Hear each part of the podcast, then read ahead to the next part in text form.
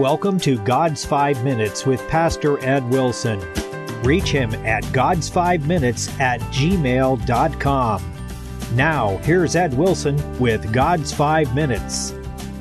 Hello, friends.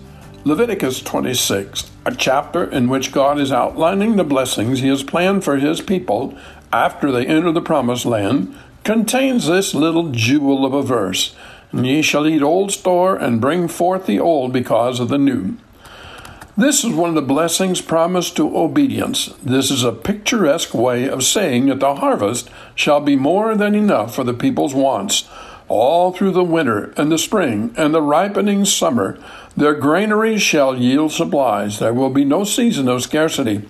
When the last year's crop is gone and it's hard to get anything to live on until this year's is ready. When the new wheat comes in, there will still be so much of the old, farmers will have to bring it forth to empty their barns, to make room for the fresh supplies which the blessing of God has sent before they were needed. The promise is reminiscent of the land described to the sojourning nation upon leaving Egypt of a land flowing with milk and honey. The same idea of superabundant yield from the fields is given under another form in Amos.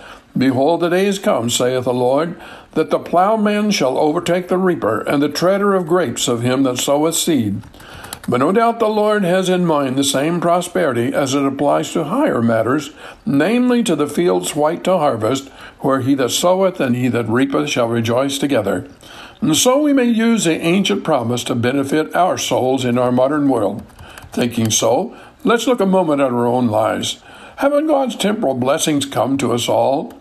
Life may have its difficulties, but the reality is nearly all of us can testify that we have had many, many more good days than bad. As an old hymn from India puts it, many people cried in agony last night, but I slept peacefully. Friends, let us learn from the great number of our many blessings of health and prosperity we commonly enjoy to be thankful, never to say, Mine own hand hath gotten me this. But without a doubt, the most important application of the Leviticus promise has to do with spiritual gifts. Everything temporal is by definition limited, transitory, soon to cease. God's supplies of wisdom, love, joy, peace, victory, our souls are a river to swim in that cannot be passed over. Whatever may be going on in the ups and downs of the world about us, God means there should never be a hint of famine in our souls. There's no such thing as having too much love, too much peace, too much spiritual light. Here in this highest region, the thought of our text is most absolutely true. For he who gives is ever pouring forth his own self for us to take, and there is no limit to our reception but our capacity and our desire. Can a bird drink up the ocean, thirsting still from God, from shore to shore, rather? Or the God of all creation leave thy heart, yet craving more? To be saved and walking in the light of God's word is to have the testimony, My soul is satisfied. I am complete in Jesus' love. When Jesus Christ was preparing the message that was to be the centerpiece of his ministry, the Sermon on the Mount, he saw fit to place near its beginning the pledge Blessed are they which do hunger and thirst after righteousness, for they shall be filled.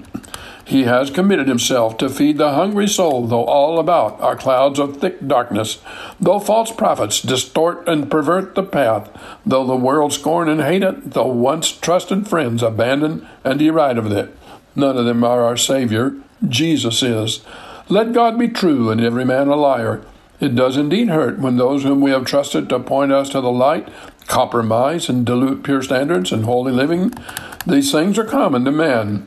Yet we have a promise that God is faithful, who will not suffer us to be tempted above that we are able, but will will the temptation also make a way of escape, that we may be able to bear it. Let's take courage. The city toward which we are going is peopled with the most heroic figures of the ages. We have a promise of one day being able to take our place among them. Have you talked to God today? You have been listening to God's Five Minutes with Pastor Ed Wilson. Reach him by email at godsfive minutes at gmail.com. Tune in next time to hear more encouraging thoughts from God's Word on God's Five Minutes with Pastor Ed Wilson.